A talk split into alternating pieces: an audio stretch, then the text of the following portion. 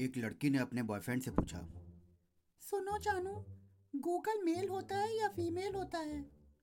तो लड़का बोला "अ, वो फीमेल होता है पर क्यों